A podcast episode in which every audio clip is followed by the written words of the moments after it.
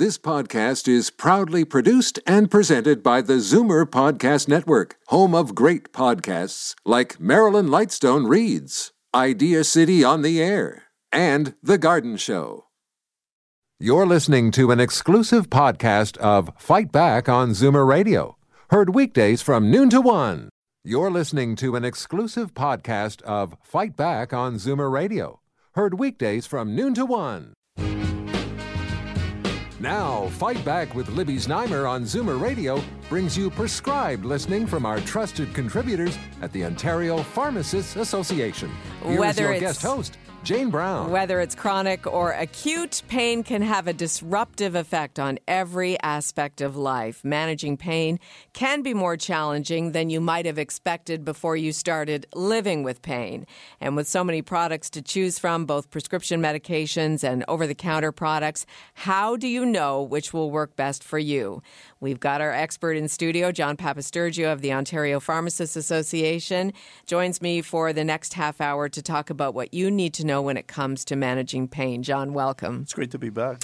This is a hot topic. Very hot topic. It's in the media. I have patients asking me about pain management pretty much every day now. It's uh, it's gotten a lot of attention over the last you know year or so, primarily because of the opioid related deaths. And uh, you know we, we have a problem obviously in Ontario, but it's nationwide now. And uh, there's been a lot of effort from uh, you know the profession of pharmacy, medicine to try to kind of get this under control and uh, really, uh, you know, manage our pain patients better. And that's, I think, the goal.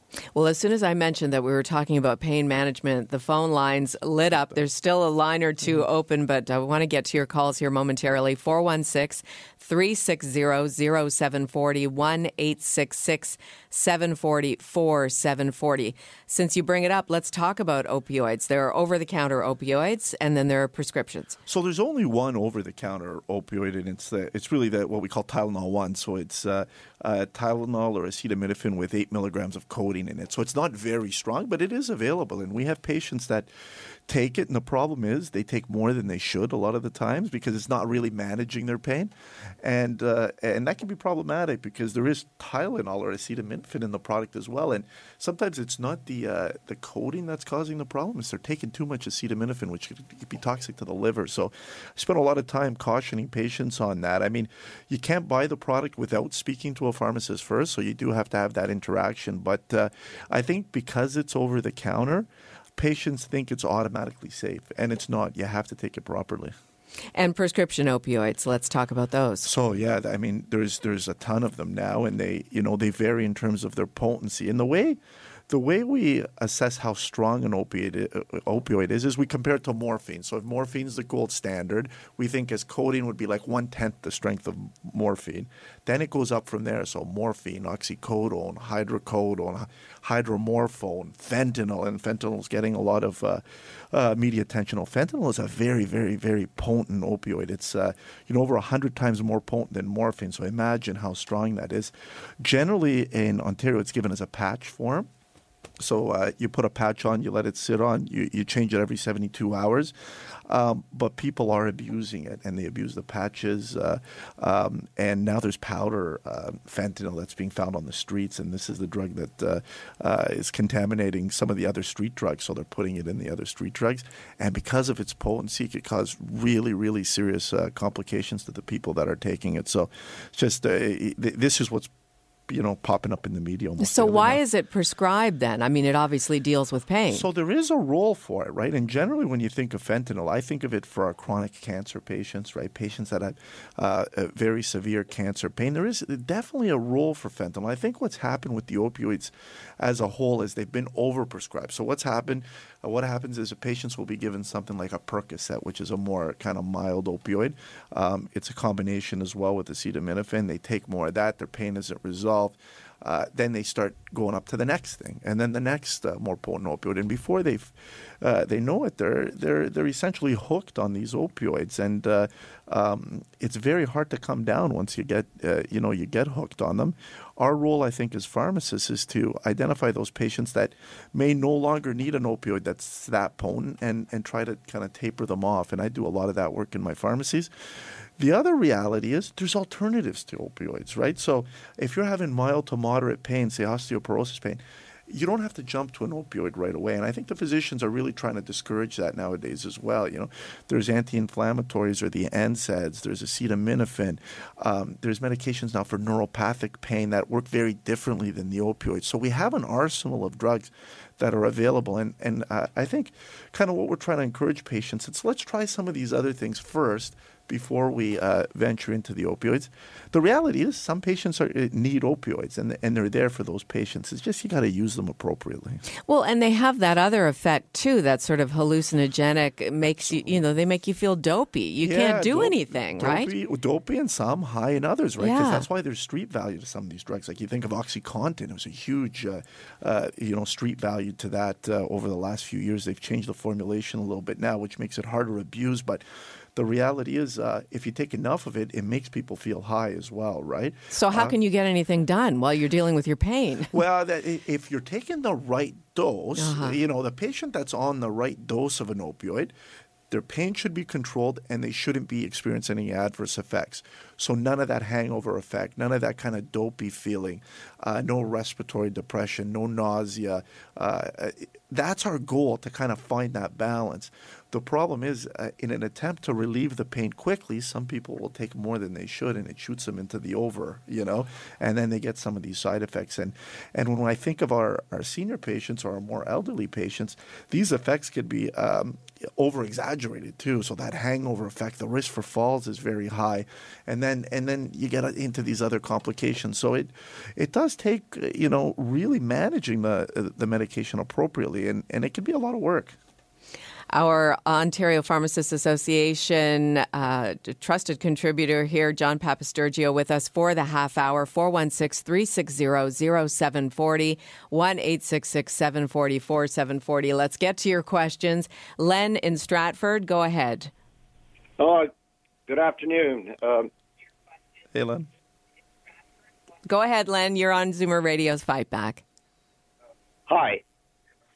Turn your radio down and ask uh, the question, uh, your question to John Papastergiou. Yeah, excuse me. I'm just going to turn the radio down. Good idea. Always a good idea when you call into a radio Thank you show. for taking my call. Okay. Uh, my, yes, my question is uh, I tend to be allergic to drugs. I do have some pain, although it's not major pain. I have a, a hip problem. Uh, is there any natural, you know, non side effect, say herb or some other natural pain reliever that you could suggest, please? Yeah, great, great question, and I get this question a lot.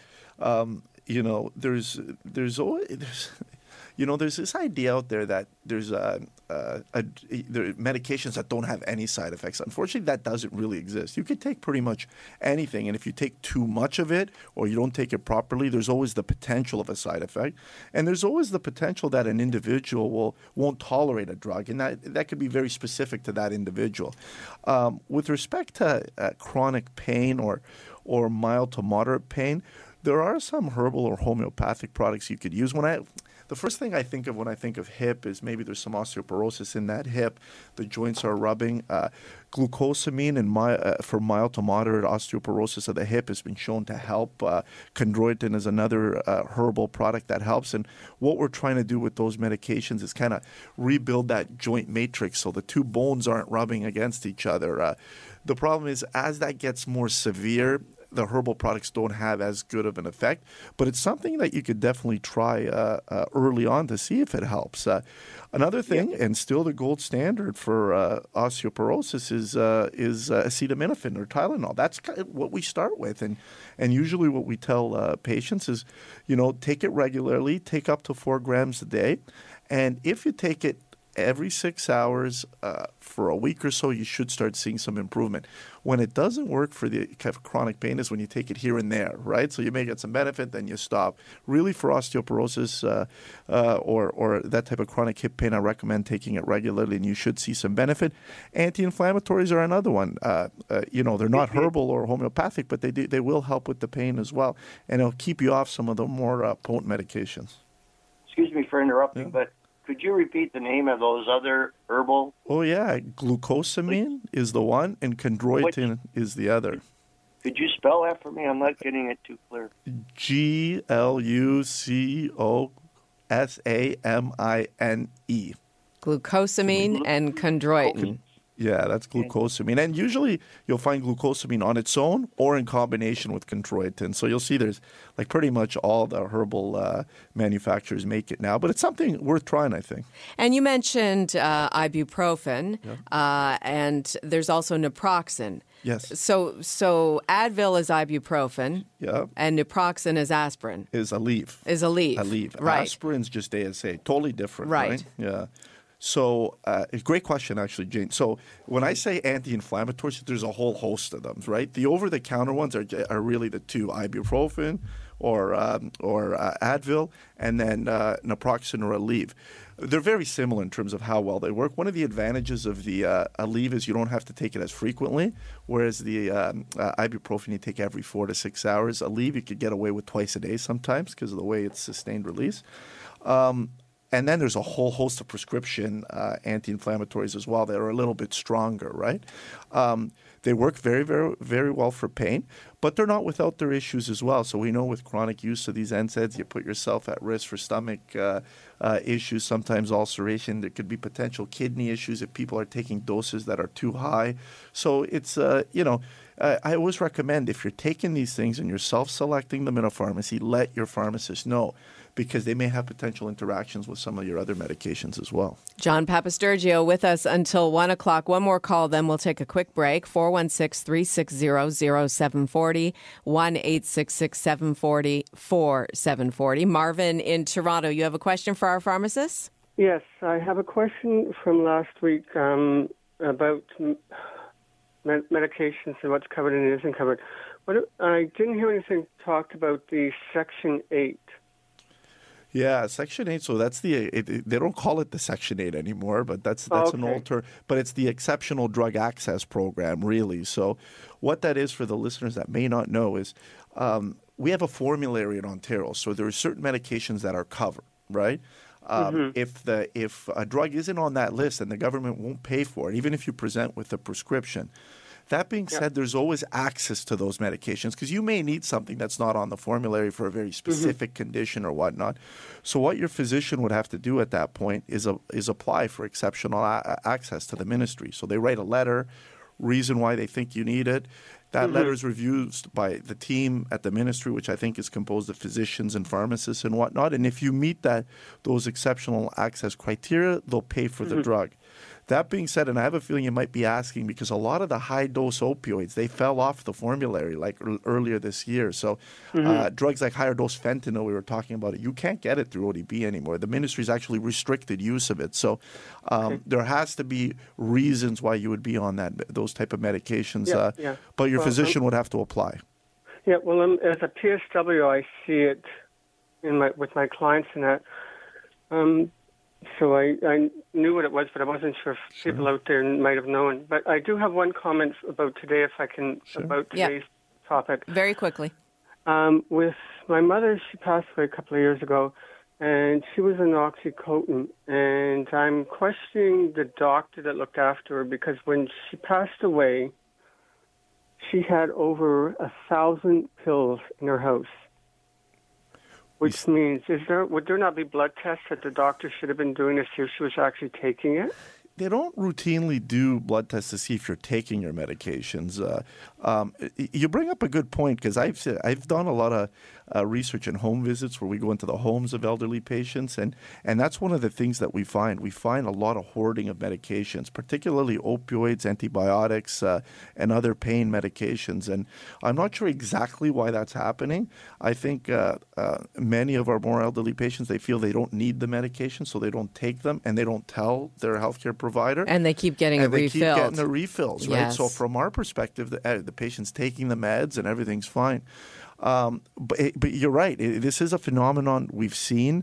I'm not sure exactly why it's happening. I think there's a, many different reasons, but um, yeah, it, it can be concerning because uh, what happens is the physician may think you're taking those medications and then that they're not working. So then they increase the dose. And then if you happen to take the newer dose and you haven't been taking all those previous scripts, you're putting yourself at real high risk uh, uh, for side effects, respiratory depression, uh, and potentially death. It's very, very important to be honest with your healthcare provider. You're listening to an exclusive podcast of Fight Back on Zoomer Radio, heard weekdays from noon to one. Fight Back with Libby Znaimer on Zoomer Radio with guest host Jane Brown. And our trusted contributors at the Ontario Pharmacists Association, John Papastergiou, joins us to the top of the hour. Thank you for your calls. Let's get to them. Lorraine in Cambridge, go ahead. You're on Fight Back. Hello. Um, I have uh, restless legs and I take uh, uh, Robaxacet uh, at night, and I also had a surgery on my knee, a re- knee replacement two years ago, and I had some leftover um, Percocet, which um, I had a fall and injured my ribs two months ago, and I was t- I'm taking about half of one a couple of times a week so I can get around, d- do things. I got tired of just sitting around eating. Anyway, um, I. Uh, also, two two months ago, I was on a medication for a blood clot, so I didn't take any anti-inflammatory until I started taking it just very recently, and I was taking it at night. Now I take it twice a day. I don't feel any result. Like I, I, I have enough pain relief with what I'm doing, but I don't feel either tired or um, or um, what do you call it? Oh, tired or silly or anything like sure. that. So I just wondered if I have some kind of Wow. idiosyncrasy or something, or am I doing the right thing? Yeah, did I get you right that you're only taking half a tablet a couple of times a week? Y- I di- yes, yes. I just take it when it's really bad. I don't want to get Yeah, onto a whole you're not gonna get, like, a My- half a Percocet on is- enough. yeah. My doctor offered me another prescription. I said, well, I'd let him know if I need it. But the, he said the ribs might hurt for a couple of years. Sure. And, like the reality is, you're taking a very, very tiny dose, like ha- half a tablet a few times a week. Uh, that's why you're not getting any of the uh, the hangover or the uh, you know the uh, the high from the medication, which Right. is good. I mean, and you're doing the right thing. You shouldn't overuse it. If if you're taking a small amount, but it's managing your pain, there's no reason to take more. Uh, so that's fine. But yeah, that that like I wouldn't expect any severe um, you know side effects uh, at that dose unless you were extremely extremely sensitive, and it seems like you're not. I'm fairly sensitive to medications. I don't use much, and it works.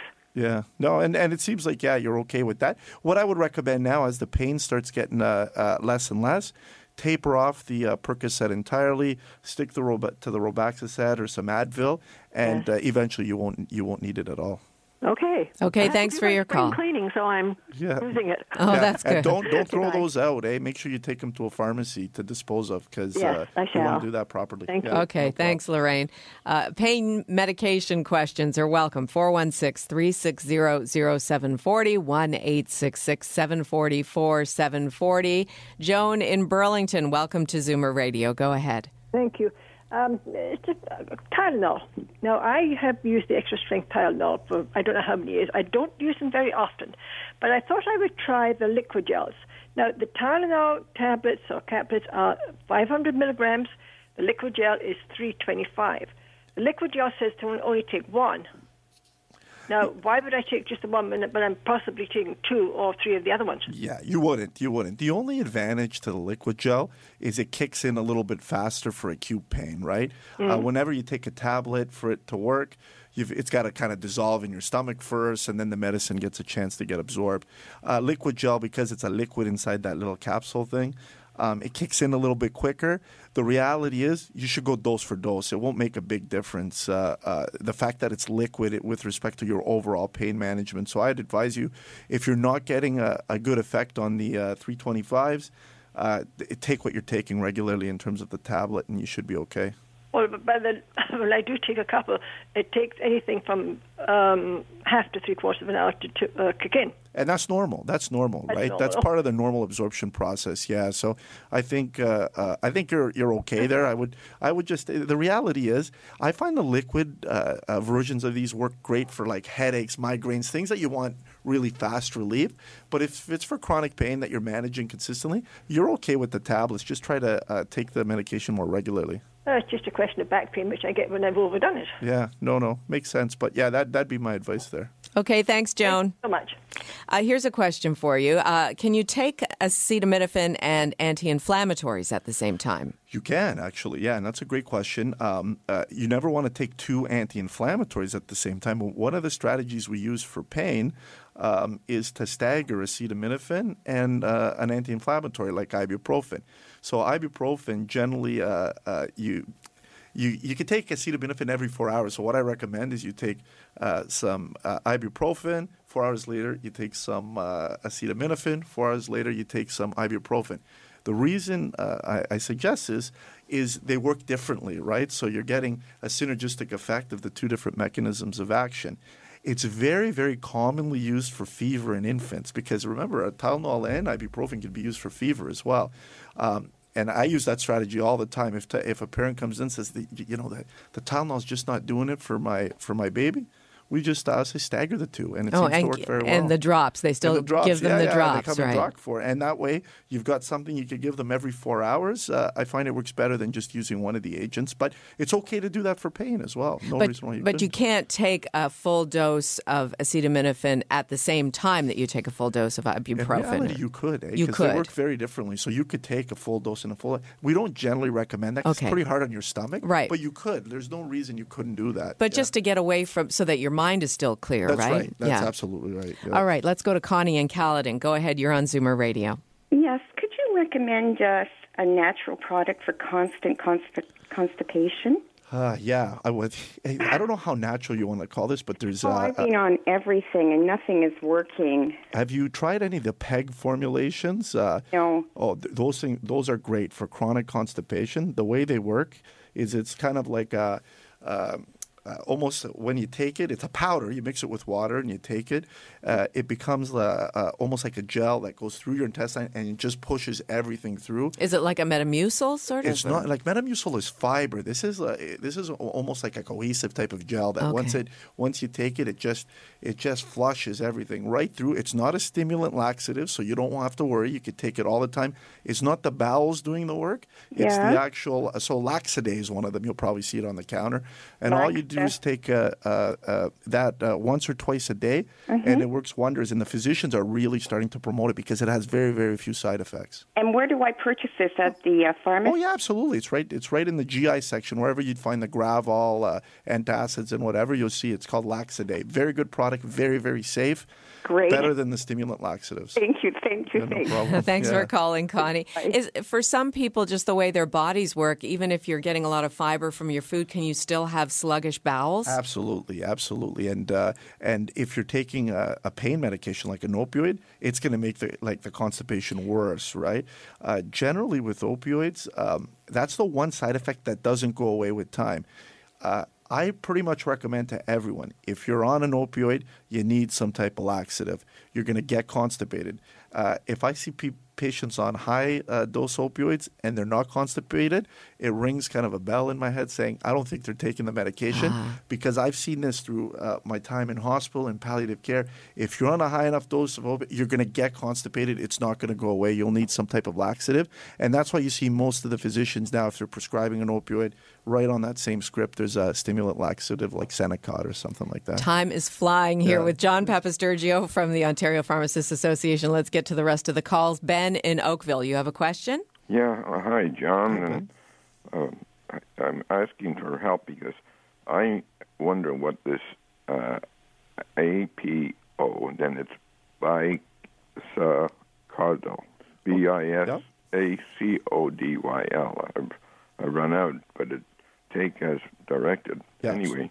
But the other day I went to see the doctor because it was with cancer and osteoarthritis, and he changed me from um, a ratio Lenoltec um, tablets that contain codeine and uh, caffeine to this one called D I L A U D I D. Okay. Dilaudid. I wonder what the difference is because with my cancer and osteoarthritis, I also have uh, um, bowel movement problem. Yeah. So, and I'm not surprised you have a bowel movement pro- uh, problem now because you went from taking uh, Tylenol 3s, which are relatively uh, a low uh, potency opioid, to taking Dilaudid. Dilaudid is hydromorphone. Remember earlier in the uh, conversation, I kind of ranked the opioid potency.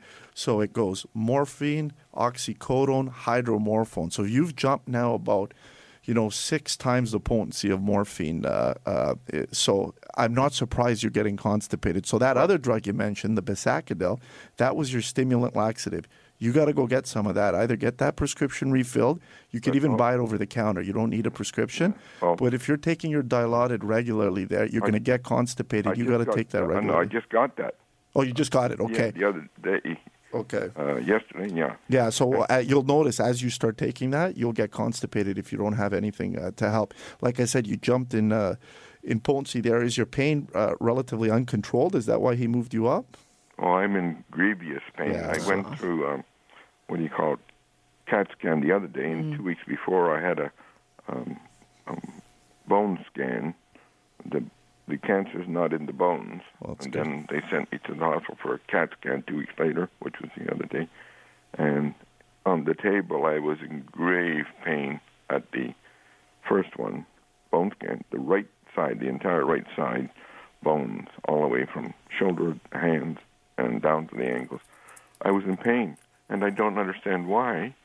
And uh, I I put up with it. It was enough to put tears in my eyes the 20 minutes on the table. And when I got up, I went down to the family doctor, and he didn't. He said, "Let's wait till the report comes in for the bone scan." Well, he didn't get it. Next thing you know, they phoned me to say, "Go and get a CAT scan."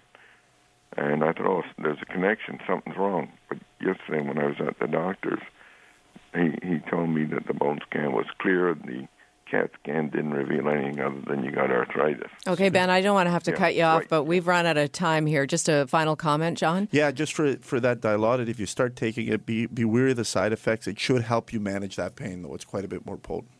Okay, we'll see you next time. Okay. John Papastergiou. You're listening to an exclusive podcast of Fight Back on Zoomer Radio, heard weekdays from noon to one. You're listening to an exclusive podcast of Fight Back on Zoomer Radio, heard weekdays from noon to one. You're listening to an exclusive podcast of Fight Back on Zoomer Radio, heard weekdays from noon to one. This podcast is proudly produced and presented by the Zoomer Podcast Network, home of great podcasts like Marilyn Lightstone Reads, Idea City on the Air, and The Garden Show.